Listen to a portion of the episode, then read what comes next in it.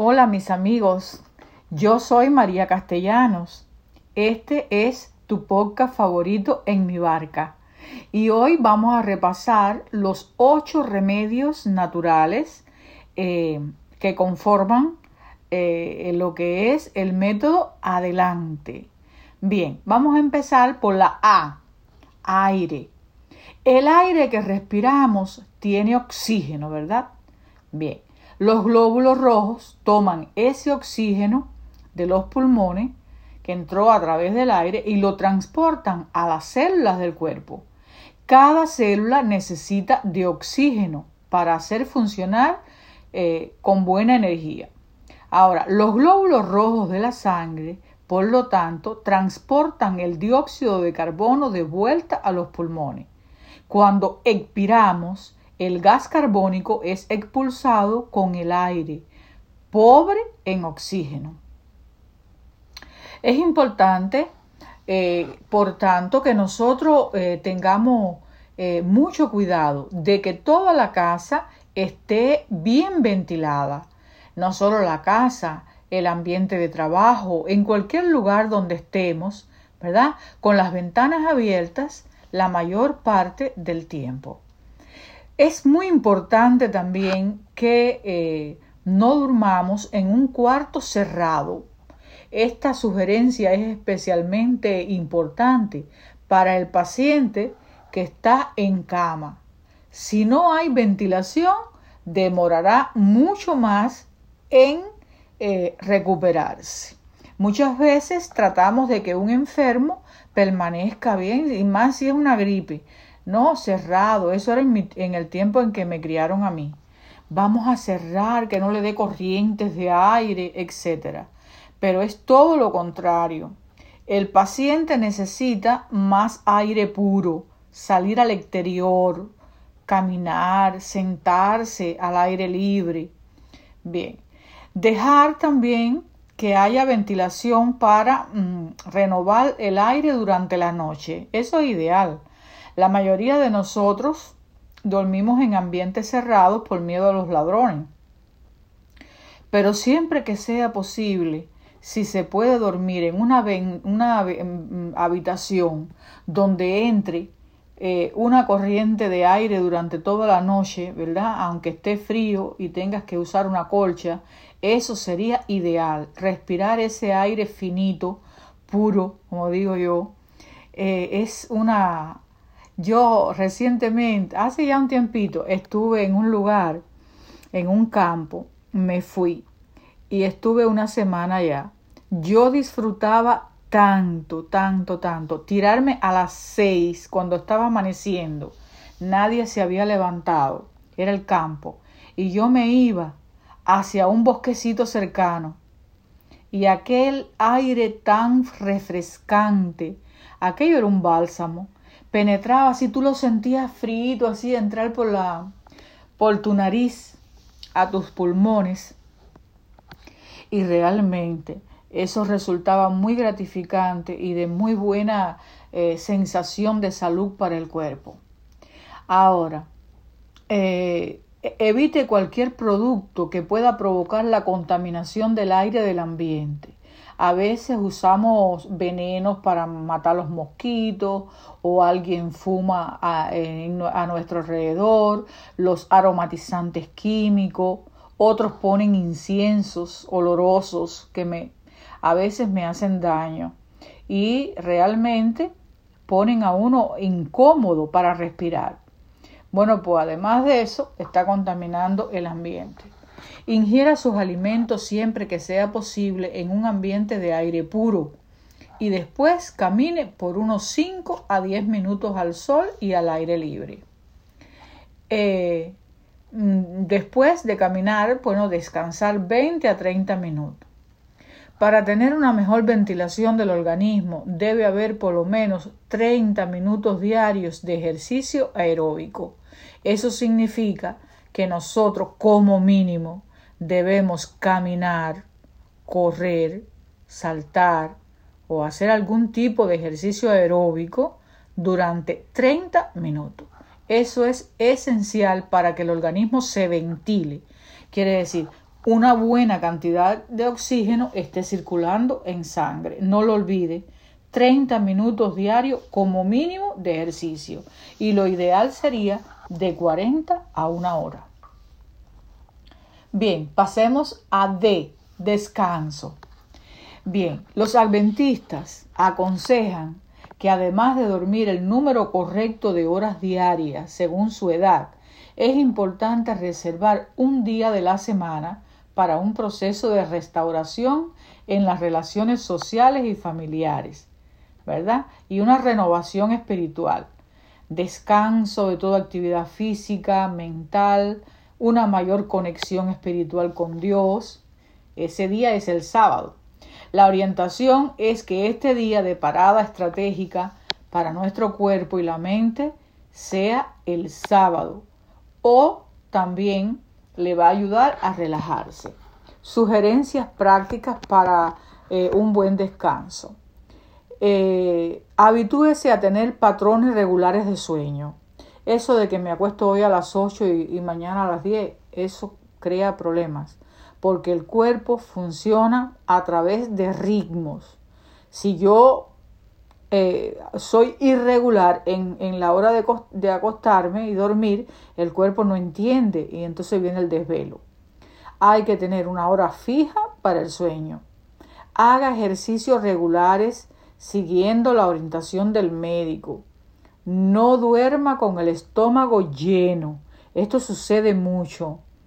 Sucede con mucha frecuencia en nuestros medios, por cuanto, bueno, no, la cena salió tarde, o somos mm, propensos a, comer en exceso y eh, todos sabemos que después de las 3, las 4 de la tarde el organismo entra en una fase de eliminación. Quiere decir que el organismo está concentrado en eliminar toxinas. Las primeras horas, por supuesto, son de alimentarse pero ya cayendo las cuatro, las tres, las cuatro, de esa hora en adelante el organismo entra en fase de eliminación. Por tanto, eh, él empieza a eliminar toxinas, como les dije, pero entonces la ingesta que usted haga se vuelve lenta. Por eso muchas personas dependen de una pastilla, ¿verdad? un antiácido, no sé, un digestivo, pero lo que realmente debiéramos hacer es desayunar bien tarde, en la medida de sus posibilidades, desayunar bien, corriendo el horario, ¿verdad? Eh, luego hacer una comida almuerzo hacia las 3, no sé, hasta donde usted lo pueda llevar, y mm, solamente por la nochecita mm, tomar algo bien, bien ligero. Y de hecho, eh, eso va a resultar en mejor sueño. Y si usted quiere, haga la prueba. Bien, evite las bebidas o los alimentos con cafeína. Los, los que vayan a tomar café, que yo no los recomiendo, eh, después de las 12 del día no beban café, ¿verdad? Porque son estimulantes y pueden alejar el sueño. El té y el café y el chocolate también pero bueno, el té y el café son estimulantes. Evite situaciones estresantes antes de dormir. Eh, quizás arreglar cuentas a esa hora con la pareja. Eh, ver programas de televisión muy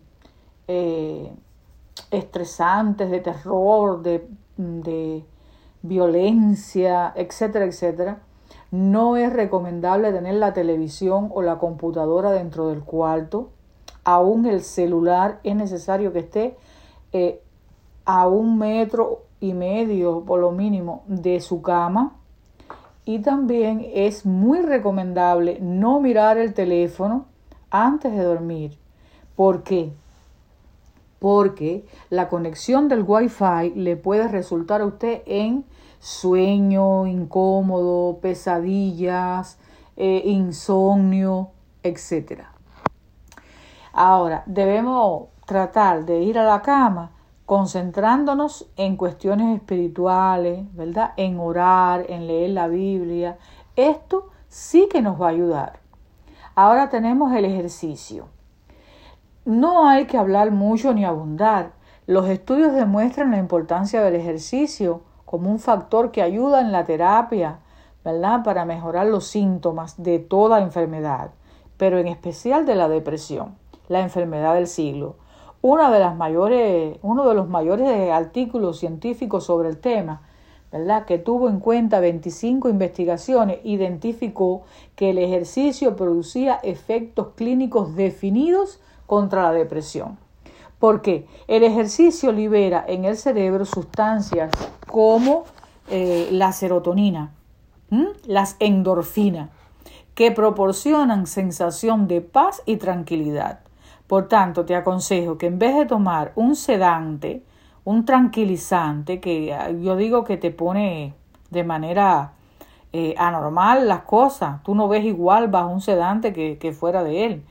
Bueno, pues entonces que hagas ejercicios para que sean liberadas de forma natural esas hormonas, sustancias que tú tienes en tu cuerpo y que te van a ayudar a sentir bienestar y sensación de placer.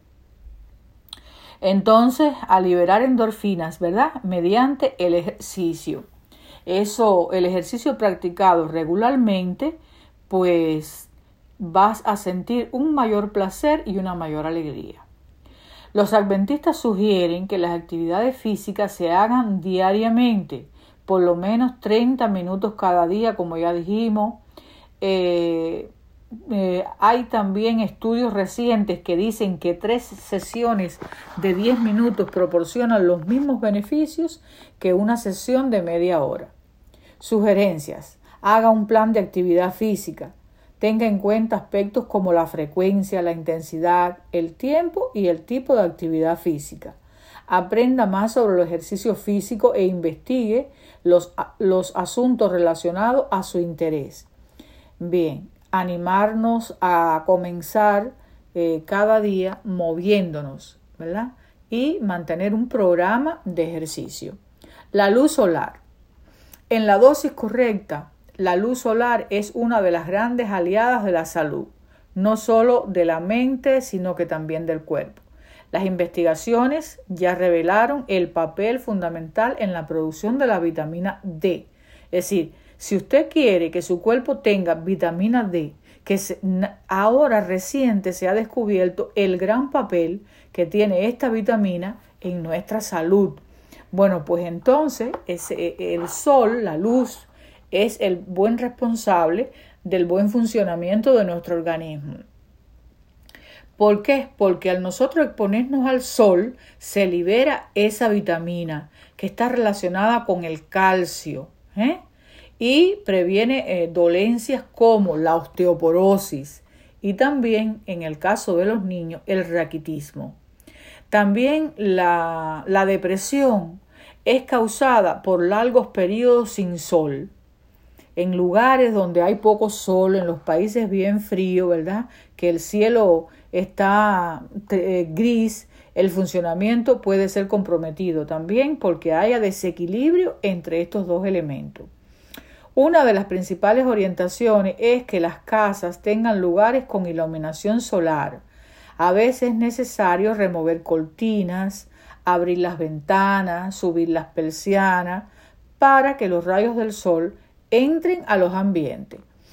Eh, si usted no tiene piel sensible y no, y no toma medicamentos que causan fotosensibilidad, tome por lo menos 15 a 20 minutos de sol por día, entre las 10 y las 15 horas, ¿verdad? En los brazos y las piernas, sin uso de protector solar, para que sea directo. Los efectos de la exposición solar son potenciados si se combinan con ejercicio y aire puro.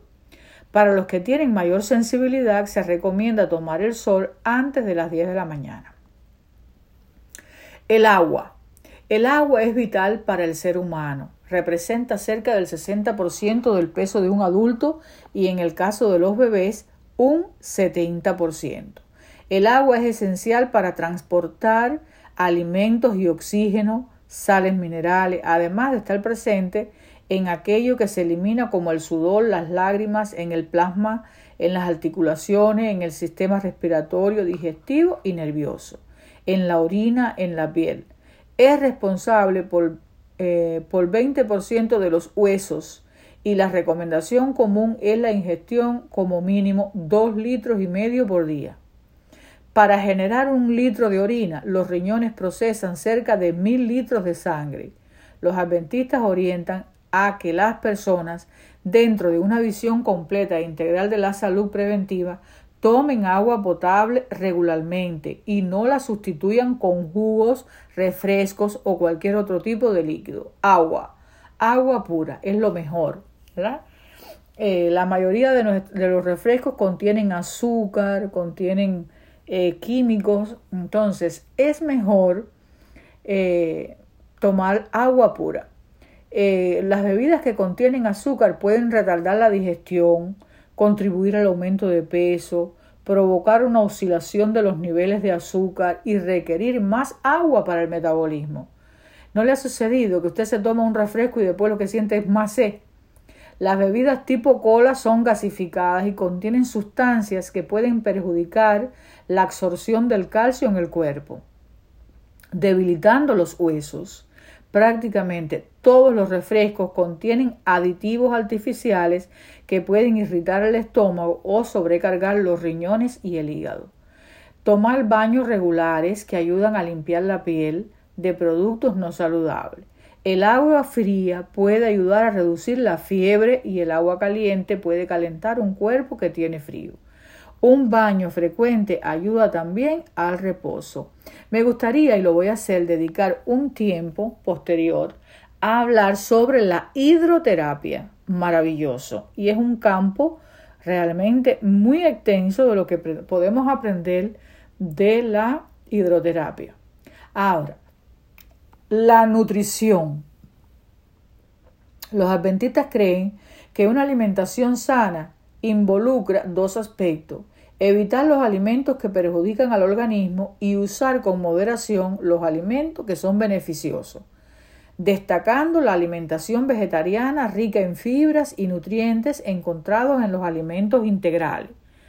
En cuanto a lo que debe ser evitado están las bebidas estimulantes como las energizantes, el té, el café, el mate, las drogas eh, lícitas como el alcohol y el tabaco en todas sus variantes y algunos tipos de alimentos.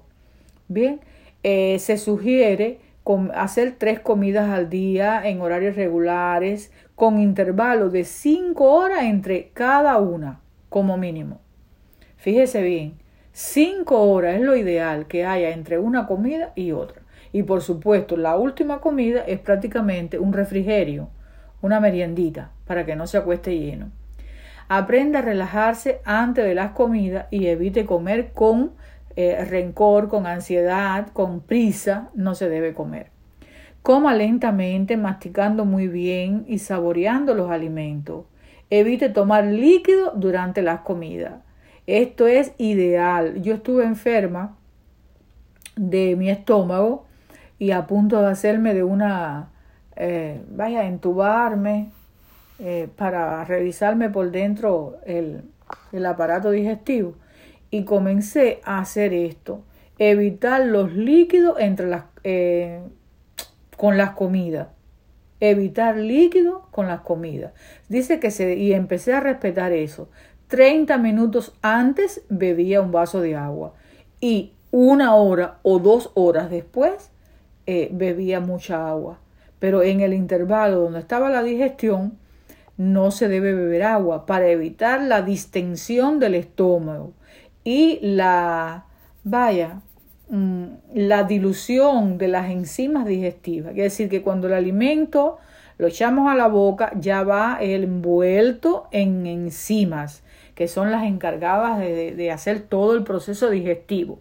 Y nosotros tomamos agua con el alimento, pues las enzimas se diluyen y incluso el jugo gástrico también se diluye.